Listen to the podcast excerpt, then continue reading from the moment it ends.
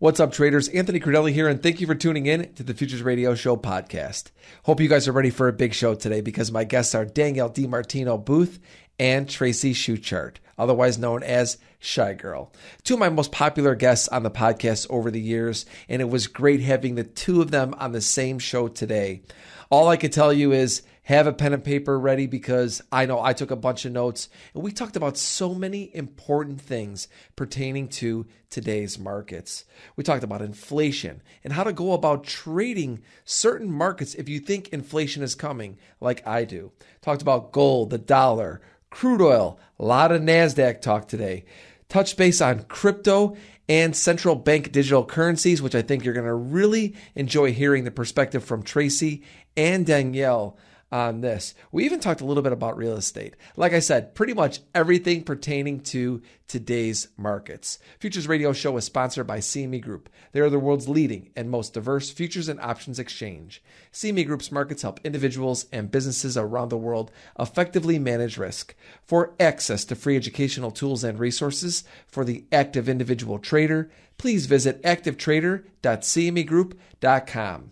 Remember, everybody, you can listen to Futures Radio Show podcast anywhere where podcasts are available Spotify, Stitcher, iTunes. But if you want to watch Futures Radio Show, you can check us out on YouTube or on my website, anthonycrudele.com. Futures Radio Show is also sponsored by Trading Technologies, TradeStation, and FTSE Russell. The Russell 2000 is a key benchmark for small cap US stocks.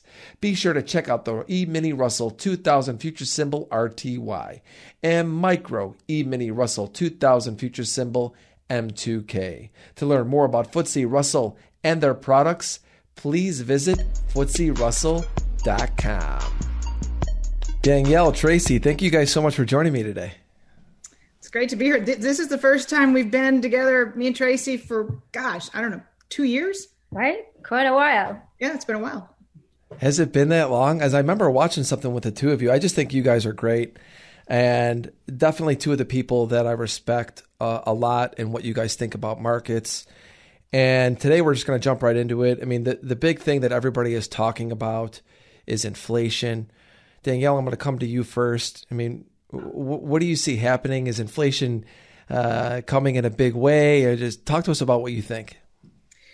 I think a lot of the inflation that is coming at us in a big way is actually already in the rearview mirror, at least on the good side of the equation. Uh, you have to think that a, a, year ago, markets were bottom, literally bottoming today. And um, and the entire global supply chain was completely disrupted, and you couldn't get goods out of China. So that, that was a huge source of building up, pent up inflation that was going to really disrupt the supply chain. We've seen the major thrust of that of that destruction come and go. And now you have a bunch of Chinese suppliers that have been pushed out of the way by higher cost US suppliers, and they're keen to get their market share back. And the entire country's back up and running the, the situation at the ports is totally clogged up right now, but it's becoming slowly unclogged. So I think what people are not realizing is that the original source of this inflation scare is beginning to dissipate. It's going to be hard to see though, because we've got services inflation coming online, whether you're talking about airlines, hotels, any kind of travel related uh, stocks. Americans have pent up demand for travel. They've got fresh stimulus checks in their hand. There, it's going to be a huge spring break going into the summer. So you will see services inflation pick up as well. But it's not going to be. It's not going to prove to be as long lasting as what a lot of the people who are a lot very freaked out right now are suggesting. So you said the, the the good is in the rearview mirror. So you're saying that the the bad is what's coming next. Is that what you're indicating? No, goods goods inflation, goods. Oh, hard, goods. I'm, I'm, talking about input costs. You know what you hear from the ISM being at the highest level in, in a decade and what have you. I mean, these these are very real margin squeeze sources for companies, but a lot of the worst of that goods inflation, input inflation. You saw iron ore start to come down. You've seen copper start to roll over. Uh, you're not seeing it on the grains, which I'm going to let Tracy talk to. Uh, but but a lot, I think, of what we we're going to see hit the cyclical sector, hit the factory data. I think some of that's in the rearview mirror at this point. Trace. Yes. Uh, what do you think about that? I mean, we heard what Danielle thinks about it with the goods. Where are you? Uh, wh- what are you seeing with so, inflation? no, I definitely, I do definitely agree with that. I think we're going to see inflation in certain sectors, right? That it's going to, um, again, with like the grains, right? So I think food inflation is a real thing, and it's going to continue to be a real thing. Um, and that's why you know if we look at the grains markets today it was basically the only market that that held up. So i think we're going to continue to see inflation um, in different aspects. I think the rest of the market kind of was re- is reacting to this uh, bounce in bonds today. Yeah no, no doubt about that. And and go uh, and this is where i'm going to address both of you and i think you know, thinking about inflation and how we trade this, because as a trader, obviously everybody listening to this, this, this is a trader show, you know, how we trade it. And obviously the grains, they have taken off. Um, but there's, there's some things that have done really well. That's, and there's a lot of things that, that I thought would do well in an inflationary scenario that have not. Um, uh, stay, Trace, we'll stay with you first. I mean, we we know that grains obviously right now have been doing well. Do you think they're going to continue to be well? Is that going to be the focus? Where is the next trade? Where are the markets that you'd be focusing on if we're going to see this inflation play continue? Well, I continue. I, I mean, I continue. I, am still big on agriculture in general, um, fertilizers, anything agriculture related, farm equipment, etc um, grains. I think that that is going to be a long term, if I'm looking long term. So there, it's under my long term investment category uh, because I think that is going to uh, continue, um, especially in light of um, climate change and uh, ASF and all these other things that we're seeing that's happening in the food market you know population is growing things like that so i, I definitely think that I'm still looking for that category for a longer term trade. So you so, that's you're staying with that. So I'm staying with that one. Yes. Got it. Um, and you know, with oil, I'm staying with oil as well. I mean, we got a huge pullback, I realized, but it was I think oil got very much ahead of itself right? Um, and I'm kind of welcome that pullback. Again, I think this move, this quick move up in the bond market, everybody was short. This might be fast and furious, right? Everyone was short in the bond market. Bonds are starting to bounce some, and that's causing people to have to take off some of those inflation hedges, which oil was used for an inflation hedge. Um, so we're seeing a big pullback in oil because of this. Danielle, but over the long term, I'm still bullish. You know, over the next year, two years, I'm still bullish uh, oil just because of all the things we talked about before, lack of capex, um, and, and things of that nature. Oil and grains. Danielle, you were going to say something. I saw you. So, uh, just to back up what Tracy's saying, so there's obviously a huge cluster on the open seas in terms of uh, uh available containers. So, you've got sugar that's piled up in India, you've got coffee that's piled up in Vietnam, uh, and you have for the first time a broad reopening of the United States economy of nicer restaurants. And people are ready to quit going to the drive through for dinner. They're ready to go sit down at a restaurant. I know you're in Florida. I'm in Texas, where a lot of the country's been open for a very long time, but there's a lot of pent up demand for higher end restaurants. And that's the one area in the consumer price index that has been totally lagging. So we've seen it in fast foods, we've seen it in mid market, we've seen it in grocery aisles, but we have yet to see it in fine dining. And that I think is where you're going to see truly sustained demand for a lot of the grains that are in Tracy's wheelhouse that she's speaking to. So I do think that this is going to be something that's going to carry itself when you start to see some of the rebar, steel, copper, iron ore trades roll over, you're gonna you're gonna have an entire complex to fall back on. And again, this is not my wheelhouse; it's Tracy's. But I'm just telling you what the CPI is already exhibiting. I want to stay on the CPI just for a second because a lot of people really beat up the CPI and they say that, that that's not even really a good uh, calculation for true inflation. What do you think, Danielle? You know, it depends. Uh, it underreports the most important aspects of inflation. So that, you know, I can see how that gets under your skin. It underreports healthcare, it underreports housing. But if you're getting granular inside the CPI, it's a great place to look for trends. And it's a great place to look for for for things that are backing down and for things that are heating up. When you look at what's happened in used cars, for example, I mean, it's just been en fuego. And that's been indicative of, again, a lot of these supply chain disruptions. And that's where you saw a lot of the demand come out with this massive trade with people moving into the exurbs, into exurbia. And they got out there and they were like, well, hell, I guess I need some wheels now that I can't get anywhere. So it was kind of a follow-on effect to this massive move away from city centers. Uh, but you have to look and say to yourself, is that trade long in the tooth? Well, inflation statistics, also the Mannheim Index, uh, there are some great places to see whether there's an overheating and a topping out going. But um, in terms of the broad CPI index, it gets beat up and it gets beat up for good reason. And by the way, the Federal Reserve excludes food and energy, which is, you know, but by the time you get to healthcare and, and homeownership being underrepresented and the Fed knocking out food and energy, it's kind of an irrelevant aggregate metric. But if you want to get down and dirty, which we do at Quill Intelligence, it can be a great, it can be a great treasure trove of information. One thing I'll say is that the Fed's looking at it. So whether I think it's a good or bad, you know, uh, how they set policy. That's what it is. So you, you have to keep an eye on it because I see a lot of people always bashing it. I'm going, well, I mean, this is not my wheelhouse, but the Fed's looking at it. So obviously it's something that I need to keep a look at. Trace, I don't know if you want to comment on what you think about CPI at all. Yeah, no, I mean, uh, nothing that hasn't already been said. So Danielle, I want to just stay with you just for a second because as I uh, botched it earlier, and I thought goods versus goods, uh, good versus goods. The, the, I, I, think oh, what I was thinking in my mind is there some inflation is good, and I was thinking is some of the good inflation already behind us? And in my mind, I was thinking that a little bit, and maybe got ahead of myself. But w- w- when we talk with Tracy, Tracy said how she thinks the grains and oil that's really where she sees the trade going forward if you're in the camp that the inflation is going to continue to stay. Long to, long term. Longer term but yeah but I, exactly. I mean, we're, we're talking more macro here i get it.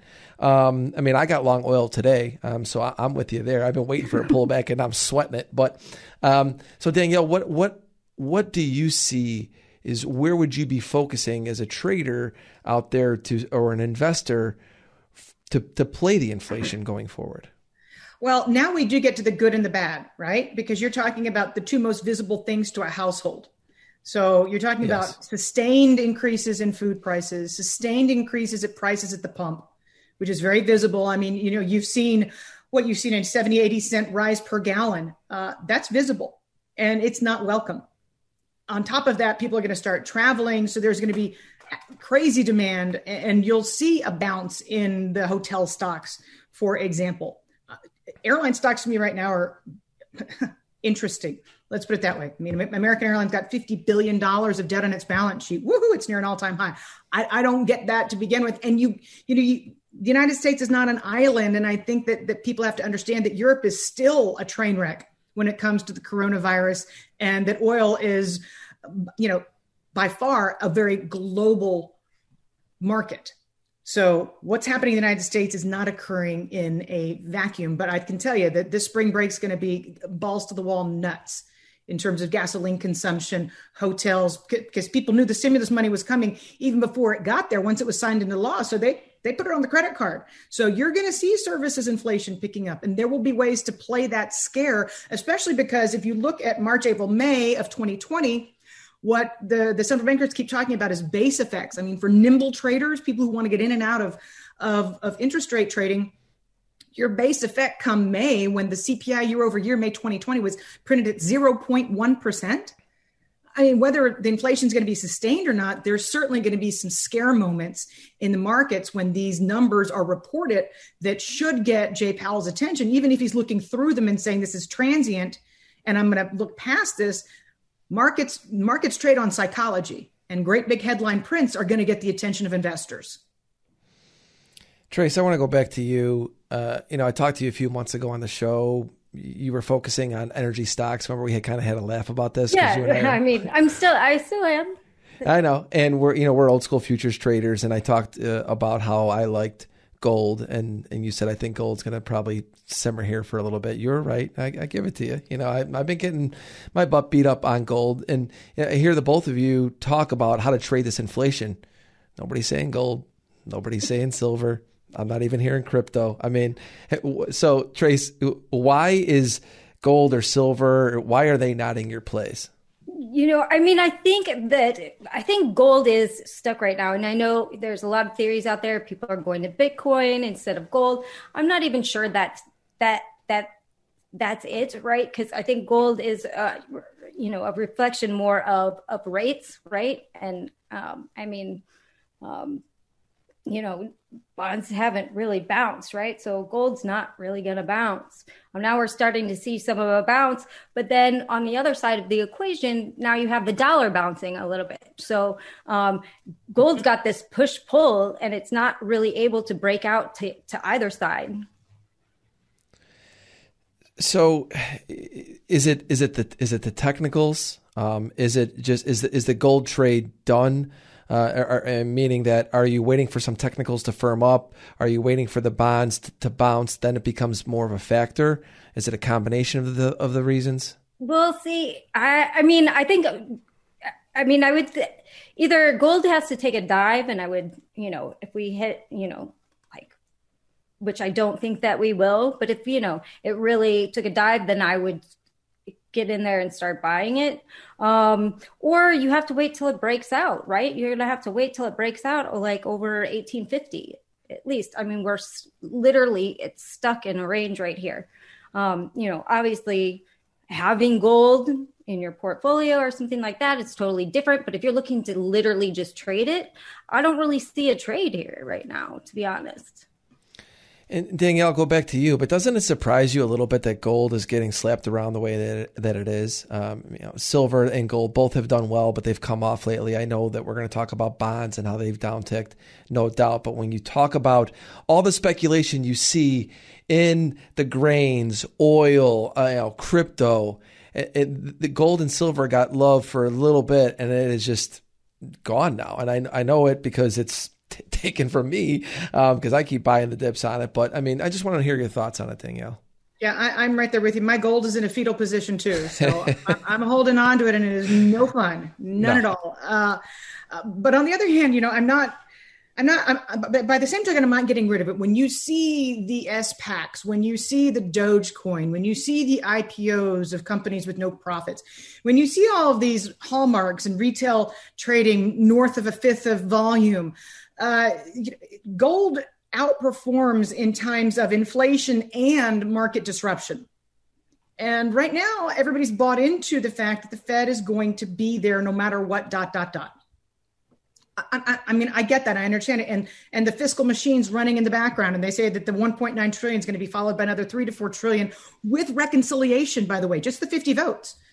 So we know that there's going to be more money pumped into the economy, but the the magnitude of the short trade in treasuries, especially long dated, the magnitude of the short trade in the dollar.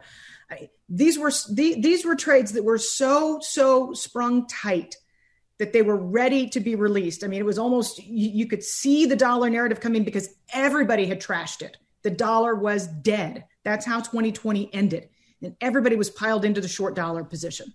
So something had to give. What gave was Europe hunkered back down and shut back down. And that's, you know, whatever, it's third of the world economy, basically.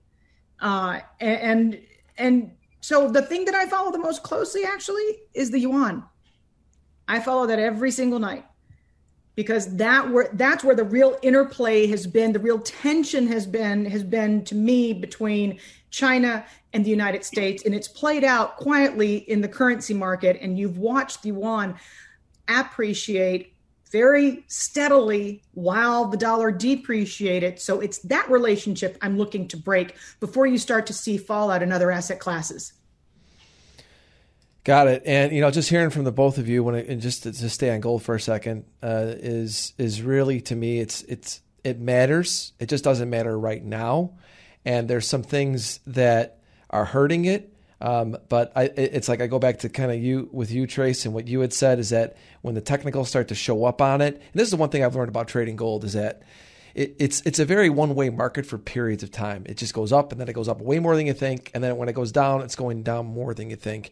And it's one of those things where if you're trying to just pick pick that dip perfectly, it's difficult, and then all of a sudden it'll start working, and it's going to be hard to buy it, and that's when we got to do it. Uh, that's kind of trader talking here, but there, there's a bunch of things we're going to we're going to continue to talk about. I'm going to take a break for 30 seconds, and when we come back, I want to talk about that dollar. I want to talk about um, CBDC and get into a little bit more crypto. So hang tight, traders. We'll be back in 30 seconds.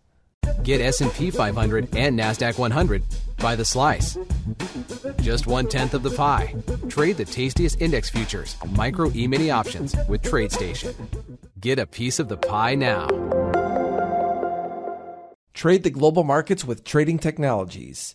TT is the world's fastest commercially available futures trading platform. Now with integrated tools for advanced options trading, cryptocurrencies, and trade surveillance. Learn more at tryttnow.com. Welcome back, traders.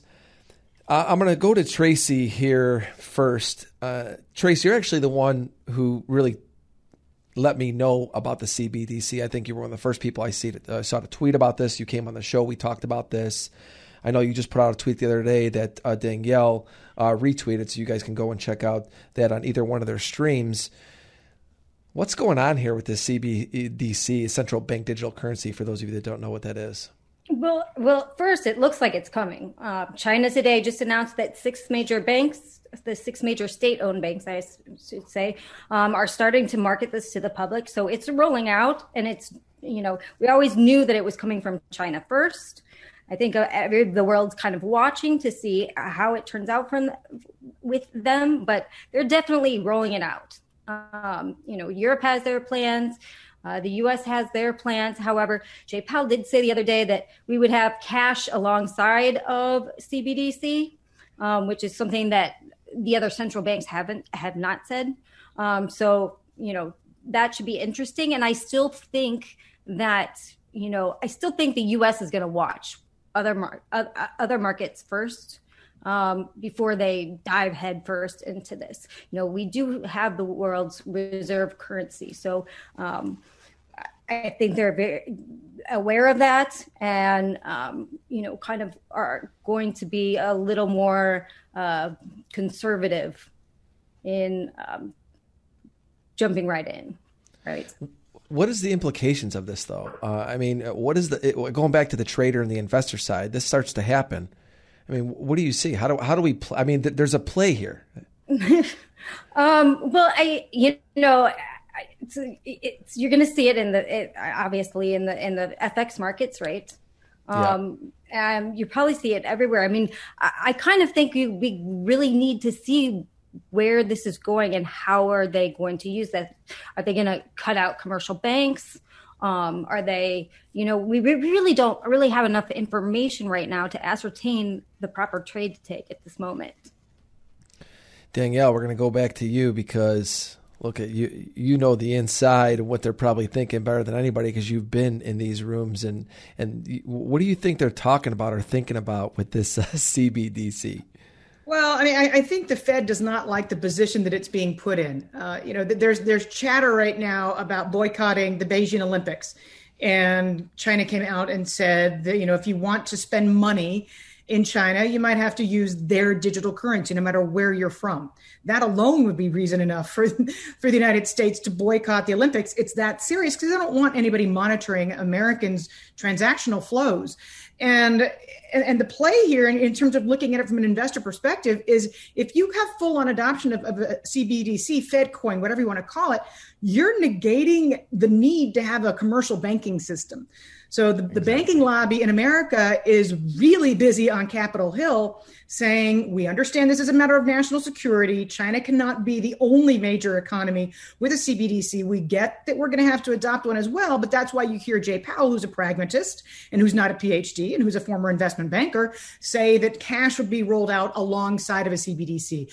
The one potential change element is a, a gal by the name of Janet Yellen and you know she's a UC Berkeley educated labor economist who continues to think and say that all of the stimulus money is going to trickle down to the people who need it the most and yet the people who need it the most are being paid so much they don't want to come back into the workforce i paraphrase but if you want to find a way to get money directly to the individual and not rely on trickle down economics, which is broken, then you open up an account at the Federal Reserve and you give it directly to them. Now, that's against the law. And that's what most people need to understand right now is the Federal Reserve Act of 1913 prohibits Federal Reserve liabilities from being legal tender. So right now there has to be a middleman in the form of the commercial banking system. So th- there are a lot of intricacies. This is something that we could talk about for hours on end. But the pushback that you see from Jay Powell whose term ends at the end of January and who might be supplanted by somebody more amenable to all this chatter of CBDC, that is where the tension lies. And it's because of, again, you, neg- you, you negate, you render irrelevant depository institutions. Why, why take deposits if everybody's got their deposits at the Fed and or during times of disruption? They want their money at the Federal Reserve in their individual non-financial account. So very political, very damaging to, to, to major banks is the bottom line. But again, we cannot let China forge down this path solo. Yeah, I mean, I agree with that totally. I mean, that's really what I was thinking. I mean, if you're one of these commercial banks right now, is, you're sweating. I mean, and so Danielle, let's just say this gets launched what what do the markets do? What, what's what do you think the initial reaction in and I don't know, pick a market like any markets where you think actually would be the most sensitive if this gets implemented. Well, Anthony, I, I think I, I, think we're getting over our skis here just in pondering that question because something like this is not going to be launched in the United States unless there's some kind of a crisis. Unless there's a mean, it's not like willy nilly. You walk up to the Hill one day and you say, "Let's reopen the Federal Reserve Act of 1913." I mean, yeah. that's something you do under duress as a Congress. And so, it, whatever happens in, in, in, in, financial markets, in terms of the level of distress that would prompt something, an act of this magnitude, we'd have much bigger problems on our hands if this was to come to play. Because again, this is the United States of America. You can't, th- this is, it requires an act of Congress, it requires a law change. And, you know, politicians don't like to do anything unless something's broken. Fair point. And I, I, guess I just look at it like this. Once something like that starts to happen, I know that it won't happen here first. Tracy said that the the the US would be very careful in watching this and very patient. I just wonder if this just doesn't open up the doors. And I'm just wondering what I would think, well, how some markets would react if something like this does happen. Trace, we'll go back to you. Same question I asked Danielle. What, what do you think? Well, I exactly. I mean, I have to say, you're looking. I don't I just don't think we have enough information right now, uh, honestly, because we don't know uh, what China's going to look like. We don't know what Europe is going to look like. We don't know what uh, CBDC plus a cash rollout in the United States would look like.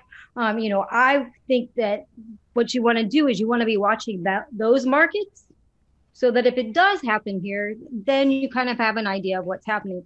And that's again why I think that that the US is being slow on the roll with this. They want to see what happens in other markets as well. And, you know, if it turns out to be, you know, horrible, right? They're going to alter it, change it, or, uh, you know, just not even do it. So again, if you want to know what to look for, look, look, I'd say watch those other markets and see what's happening in those other markets as soon as they start rolling it out. Yeah, I Thank mean, you. yeah, I mean, the one release value, the one, the one of the few data points that that that China has the hardest time controlling is the yuan that's not controlled by the. So if if China's CBDC is is effective and successful, then it will be a vehicle through which to attain more medium of exchange for the Chinese currency as a factor of time. And you will see this play out because other countries will start to hold more foreign reserves in Chinese yuan if they're successful with being the pioneers at this next front. The most obvious and in your face and least controllable market in the world where you'll see this reflected is FX. Thank you. Yeah, that's really what I was looking for. And and you guys are both right. I mean, you don't know what situation we're going to be when this gets rolled out. I mean, it's, it's you know, it's like saying what's going to happen in the next Fed Fed meeting in the Nasdaq. But where's the Nasdaq going to be? I mean, it, there's just a lot of things that could be happening. I, I totally get that, and I appreciate um, both of your answers. And I want to move on and talk about interest rates a little bit because we both we've all talked about it, how it's impacting gold. We see the 30 year continue to look uh, uh, to the downside. At what point? I mean, do you guys think that rates I mean, how much further can they go before this the Fed steps in and said and has to do something yield curve control. I mean, I look at the chart of the, of the bonds, and I know that that's not necessarily all the bond guys are going to go. Oh, here Anthony's looking at a chart of the bonds. It's but uh, that's not how it's going to determine rates. But when you look at it, to me, it's like. man, how far could this thing go? I mean, I'm a technician at heart, so I, I do go to that, but I just feel like it could go a ways, um, and and rates could keep going up on the long end. And at, at what point do you think that the Fed ha- is going to step in, or do you not think they're they're going to? And we'll we'll go back to you, Trace, to start. I think this is a better question for Danielle. to be honest, um, this is not really my realm. Uh, so I will hand it to Danielle for this. All right, Danielle. uh, so, so uh, Anthony, my answer is I have no flippant idea. It depends on yep. what the transmission mechanism is into the NASDAQ into the stock market. There is a, you know, prior to the prior to quantitative easing, prior to 2008, 2009 era, the correlation between CEO confidence and the S&P 500 was kind of shaky at best. And now it's up to 0.7%. So if stocks come down enough, then CEOs are going to start cutting heads and you're going to see you're going to see fallout in the real economy. So because because CEO decisions are transmitted through the stock market, and because the Nasdaq is now understood to trade one for one with the with, with long maturity treasuries, the higher they go, the more the Nasdaq breaks down. The lower yields go, the more Nasdaq's the, the, the Nasdaq is is is shielded. So the Fed can say that, that they're going to let inflation run as hot as possible. That they're going to look right through it. If anything in the markets breaks, their narrative goes into the trash can. And that much I can tell you as a former central banker. So if you get a, a, a true correction in the stock market because you see yields persistently rise and go maybe past that 1.8, 1.93, 2% threshold, and the wheels fall off the stock market, it's all bets are off. Yield, yield curve control will roll right out. And they've been jawboning yields down at every chance they get at the podium since blackout ended and Powell spoke after the FOMC. And they've been doing a damn good job because yields have been coming down ever since. So, but again, if you want to know when the Fed's going to move or what the threshold is on the, on the 10 year yield, it's it, it all has to do with what's reflected in the stock market. And it really is as simple as that. That's exactly what I feel like too, because when you look at it, you go, uh, they're watching equities because at right. some point, if all of a sudden the NASDAQ is getting buried because rates are going up, to me, I, that's absolutely the trigger. I just was wondering if you thought there was a certain amount to where you know you go back to the debt and and and how all these other things are going on, and that's not my that's not my world. So you're saying it really it just comes down to the equity market. Look, it, it, we've seen money supply explode. You're talking about massive fiscal spending here, and people going, "Well, where's where's the inflation?" As long as you see money supply explode and velocity say, I don't care, meh, it doesn't matter. The money has yeah. to move once it's created. If the money doesn't move when it's created, you're not going to move the Fed. Trace, I don't know if you want to say any comment on this at all. So no, I I agree. I mean, I think it all boils down to the stock market. If the stock market, you know, starts to tank, forget it. The Fed's going to definitely the Fed is going to make a make a decision. I mean, they already have a vehicle set up with BlackRock to purchase equities outright if they have to. Yeah. I mean, it's amazing that we're at this point, isn't it? You know that we're really it's it's the interest rates that we're looking at, and for for the Fed to do policy, it's going to come down to what happens in the Nasdaq. It's pretty, with, pretty. With stocks at all time highs, just about. I mean, if you're looking at a long term long term yeah. chart, this entire discussion is asinine because stocks are still so close to all, all-time highs. And that's how that's how petrified the the, the Fed is yeah. of even a training wheel falling off this market. Right. Exactly. I mean, it's it, it really is. It, it, it's it's like, and even when you look at how much interest rates have moved, it's nothing. I mean, yeah, it's big in in the context of where we were to where we are now. I mean, yes, but in in the bigger picture, the big scheme of things, it's not that big of a deal to have interest rates where they are right now. And but yet it's the talk, and it's it's why gold can't rally, and it's why you know all these things are happening. And I and I totally get it, but it's like you know, but it, that's why I like to discuss these things and just hear. um, other people and what they're thinking about it as well. Because I, I, just keep going back to where I look at it and go, "This is all that matters is the stock market," and you know, that's a lot of Twitter talk. You know, people talking about that. You know, for me, the, the trader side of me, that's just what I see, and it, and that's I guess that's just what it is. I want to move on and talk about. I want to talk about the dollar a little bit because the dollar's dead, right? Um, and I, I just I, I, look at this market every single day. I really don't have much of an opinion on it. I don't trade it, but it has so much impact on everything we do and everything we talked about today. Trace, we will start with you on this one because I know that you like to to look and trade. I do the, like it. I like punishment. I like. Well, yeah.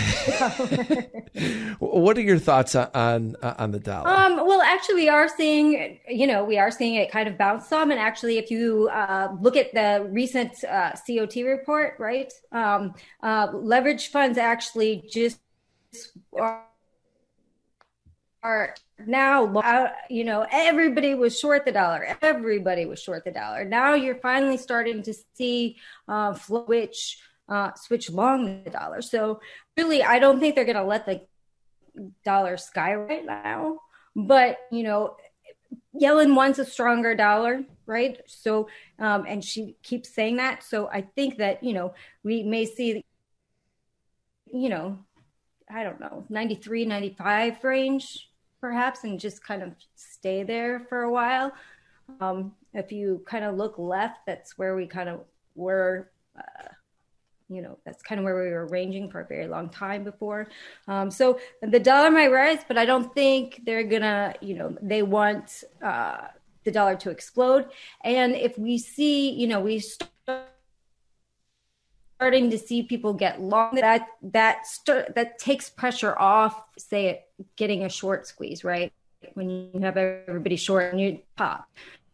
Um, so it's kind of also kind of my view on the dollar. I think it's going to you know maybe be a slow grind um, but they won't let it get too high what I, what I think will be interesting is, I mean, you've seen the dollar today. I'm just looking at the futures, just a little bit above 92. Really struggling to get above that area. It's hit it a bunch of times. I know a lot of people are looking at 92 ish uh, right. uh, as a technical level, and uh, you know what I'm interested in with the dollar is, you know, if it does start to actually come up here and actually just start to slowly grind up a little bit, or even just stay in a range above this 92 the impact that's going to have on other markets we talked about today.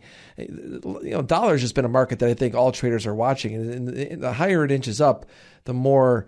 Uh, I think you have to keep an eye on what is going to be very sensitive to be moving when the dollar is moving up. Danielle, what are your thoughts on the dollar? So I, I think um, I'm, I'm going to put my I'm, I'm never political, but I'm just going to put my my congressional calendar hat on for a second okay. and say that, that that the next slug of legislation that it was not coincidental at all that the unemployment benefits that were reextended that were reextended that were reextended those emergency ones end on September 30th, which happens to be the last day of the fiscal year in the United States. So any kind of existential threat to the dollar because there's three or four trillion more in fiscal spending coming down the pipeline, which which puts negative pressure on the dollar after all these technicals are finally resolved. By the way, Tracy did a good job of walking through the technicals and how overstretched that short dollar position was. But once we get closer to the end of the fiscal year and it, it looking like we've got another three, four trillion coming down the pipeline, then you'll start to see, I think, jitteriness and nervousness about dollar weakness again. But we're nowhere near September just yet. I want to talk a little bit about crypto. And um, for me, you know, it's interesting.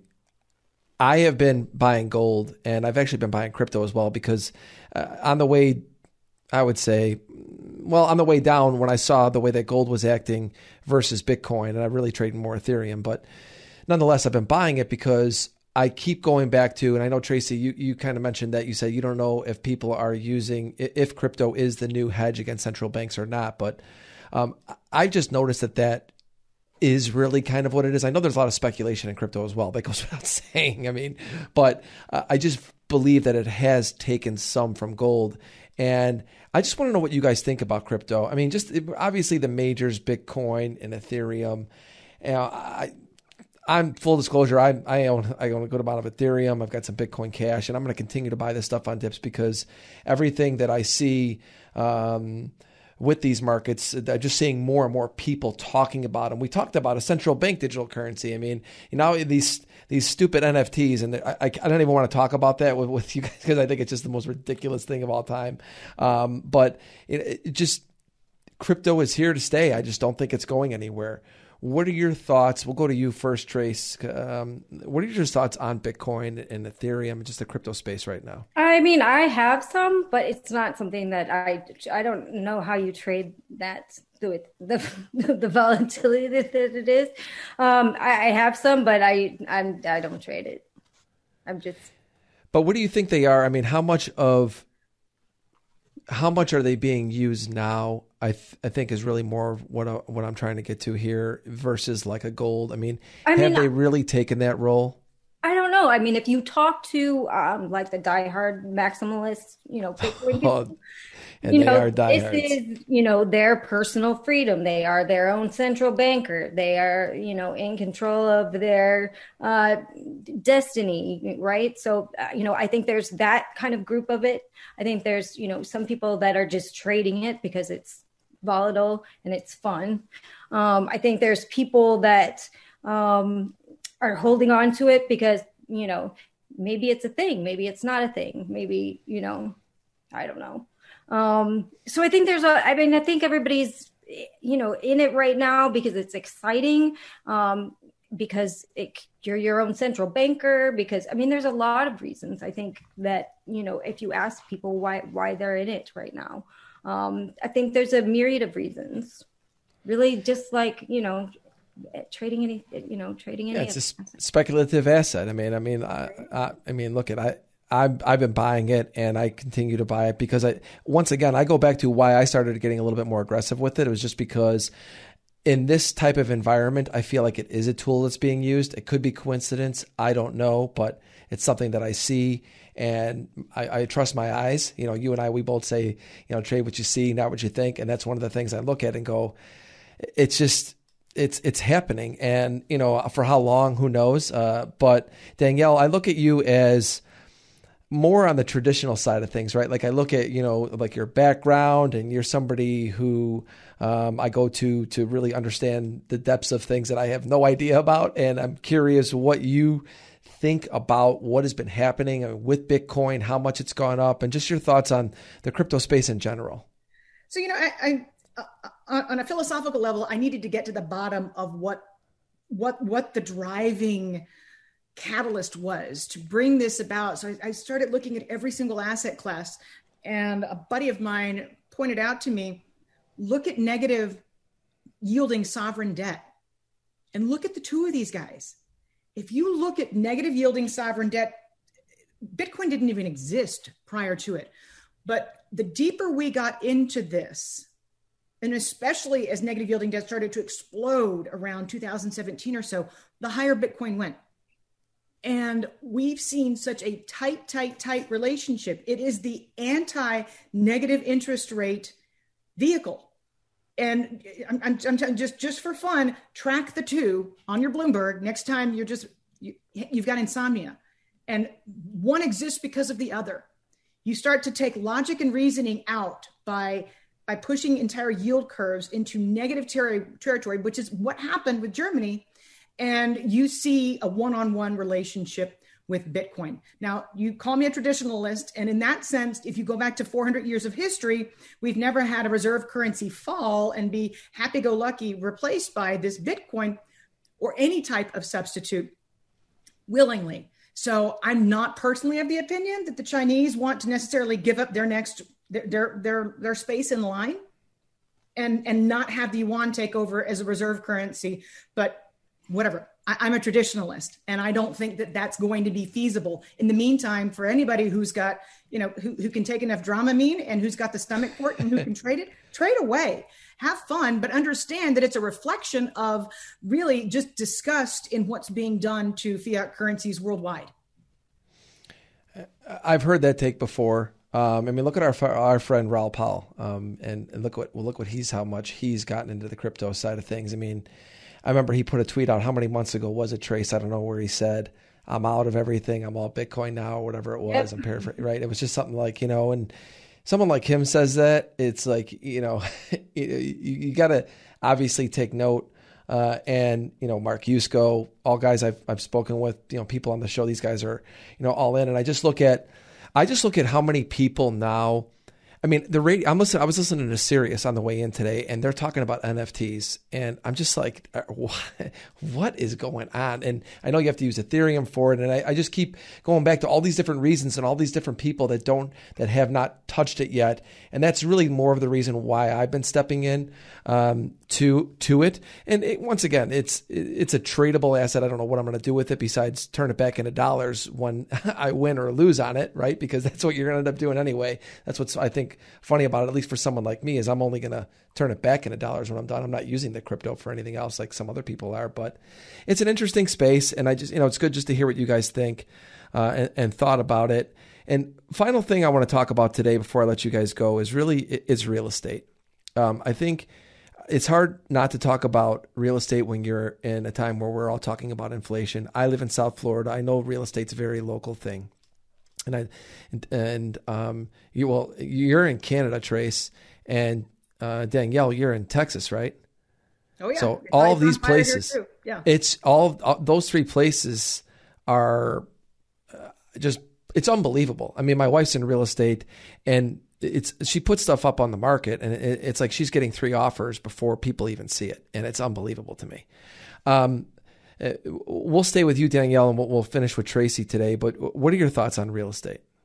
Well so it is a white hot market right now. Builders are actually having to uh, pull back in about half the communities nationwide and restrict supply coming online. They don't want to get ahead of themselves because land prices people talk about lumber all the time. Good god look at land prices so getting your hands yeah. on lots is very difficult right now. The existing home market has been almost completely exhausted. You can't keep anything on the market. There is a there, there, the speculative rush into housing. I think is not something that's going to be arrested in the near term. But the behavior and the underlying frenzy, I've seen this book before. I know how it ends. I don't need a refresher course. And that's why I would certainly suggest to first time home buyers, especially, Uh, that it, it, that for if, if there's the ability there to keep renting, you got to let this white hotness come and go because this is not how markets are meant to operate, where you have more licensed real estate agents in this country than you do properties that are listed. And that's where we are right now is a very upside down market. So the heat will continue, but th- this type of white heat naturally burns itself off. It's amazing how much FOMO carries into every single thing that we you know, it, it just well, it's unbelievable. That owns right? a third of the market, for God's sake. I mean, it, please. It, it's like you know, Florida starts to get busy. It gets hot. All of a sudden, your friend, his friend, her friend is wants to buy a place in Florida. Eh, how many times have I seen this in my life? A couple. One, obviously, really big time. Back to you, Trace. I mean is this a bubble again? Is it not? Is it sustainable? Is it different this time? Thoughts on real estate? You know, I think I, I, agree with Danielle. I mean, I think that it will continue, but you know, as we've seen before, um, you know, the, you know, the housing market, you know, has its ups and downs. So, um, you know, again, I wouldn't, you know, I have to agree with her. If you're a first time home buyer, I think you can can wait a little bit, but it's you know crazy to see um, people, you know, rush into real estate so much. And perhaps that's a, a reflection of um, uncertainty, right? We don't know what this COVID's going on. We don't know. People are rushing, rushing into some hard assets. Yeah. I mean, it feels like everything comes back to the NASDAQ because imagine a little downtick in the NASDAQ, how people would feel about buying real estate. Because I do feel that a lot of people do feel a little bit wealthier now. You know, everybody's uh, stocks continue to go up, and you know, obviously, we talked about even how well we think rates are rates will only go up as far as they hurt the Nasdaq. And just, I think it's just amazing how much, uh, at least it, it, from what I'm uh, reading the tea leaves here, it, everything really does come down to the equity market again. I mean, how, how if it gets hurt, boy, does it, it just changes so many things. You know, I mean, it's and after what we just saw, how many crashes could we see uh, in our lifetime? I remember when I first started to trade, I started trading in 98, 99. Then you had 2000 to 2001. Then it was years of grind up, and you always think it's going to be so uh, long again before you see these crashes. Obviously, 08, and then we saw what happened this year with COVID. But it feels like we're in a time where these things can happen so fast, and they're just and they're almost over as fast as they start because of what happens with the Fed. But it just uh, equity volatility is. I mean, it's going to just be. It's just here right now. Um, just too much is unless you let markets correct, the volatility is going to be a lot more frequent, and that's simply the fact it, of life. Exactly. I mean, so well said, Danielle. That's that's exactly what it is because they're not ever really truly correcting now. Right. And I don't think we talk about that as much because it's like you know, uh, I'm a traditionalist and where I learned how to trade, and I'm a very simple guy, and I talk about the way that I approach the markets, and it just is like, I feel like looking at the markets now, it, it, talking about the NASDAQ specifically, this thing could be down 20, 30%, no problem. It could be right back up what the Fed does. And these moves are happening so fast. And my mind didn't really think that way for the first probably 15 years of my career. Now I feel like that thing can happen. Boy, this correction could just be like that boom, boom. And it's, uh, and, well, you saw uh, what happened last year, right? I mean, yeah, that's what I mean. I mean, a couple weeks and Fed was right in there with guns loaded and more. yeah, right. Didn't they do, um, Danielle? Correct me if I'm wrong. Didn't they do more in that short period of time than they did with all of the QE one, two, and three? Oh Is gosh, that, yes. And QE right. one, two, and three didn't involve municipal bonds and junk bonds, by the way. So yes, they definitely did more. Yeah. So it just leads us to you know once again, we'll see. There's there's so much that could happen here going forward, and just the ripple effect into all these different markets. It's it's uh, it's why we got to continue to do our homework and follow uh, people like you guys. I'm so thankful to have you guys on the show together. Like I said, two, uh, fans of both of yours. Got to know you pretty well over the years. Uh, um, I want to thank you both for joining me today. And before I let you go, uh, we got Danielle here. Where we got the Quill Intelligence behind you. Tell everybody where they can learn more about you and subscribe to your uh, um, sure. to your Look, services. Come on quillintelligence.com. It is the it is the easiest money you will ever spend. It is entertaining, and if you like what I say, you will absolutely love what I write. So hop on quillintelligence.com, and if you don't follow me on Twitter, do so because it's it's the Twitter it's it's the DiMartino Booth and Shy Girl show. So it's it's always fun. uh, so come follow. I I can't even say with, with her on the screen. Come follow us. So yeah. Yes. Shy, same with you. Twitter, everyone knows you're Shy Girl, but um, talk about what you're doing with uh, with your writing. Right, and so um, I'm at Hedge Fund Telemetry right now, um, doing energy and materials uh, coverage strategist. So um, you can always go on that site and take a two week trial, see if you like my work. Um, I cover again energy and materials, and then yeah. I'm always on Twitter. Uh, yeah, you guys are two of the best in this business. I appreciate you guys and your insight. It's the the value is um, it's really unmatched in our industry. So, thank you both again for coming on the show. It's so great to see the both of you. Uh, thank you for coming on Futures Radio Show today. Thank, thank you. you. Appreciate your time. Thank you for listening to Futures Radio Show. If you enjoyed the show, please leave a review on iTunes. You can listen to all of our episodes on futuresradioshow.com, iTunes, YouTube, Google Podcasts, Spotify, and Stitcher.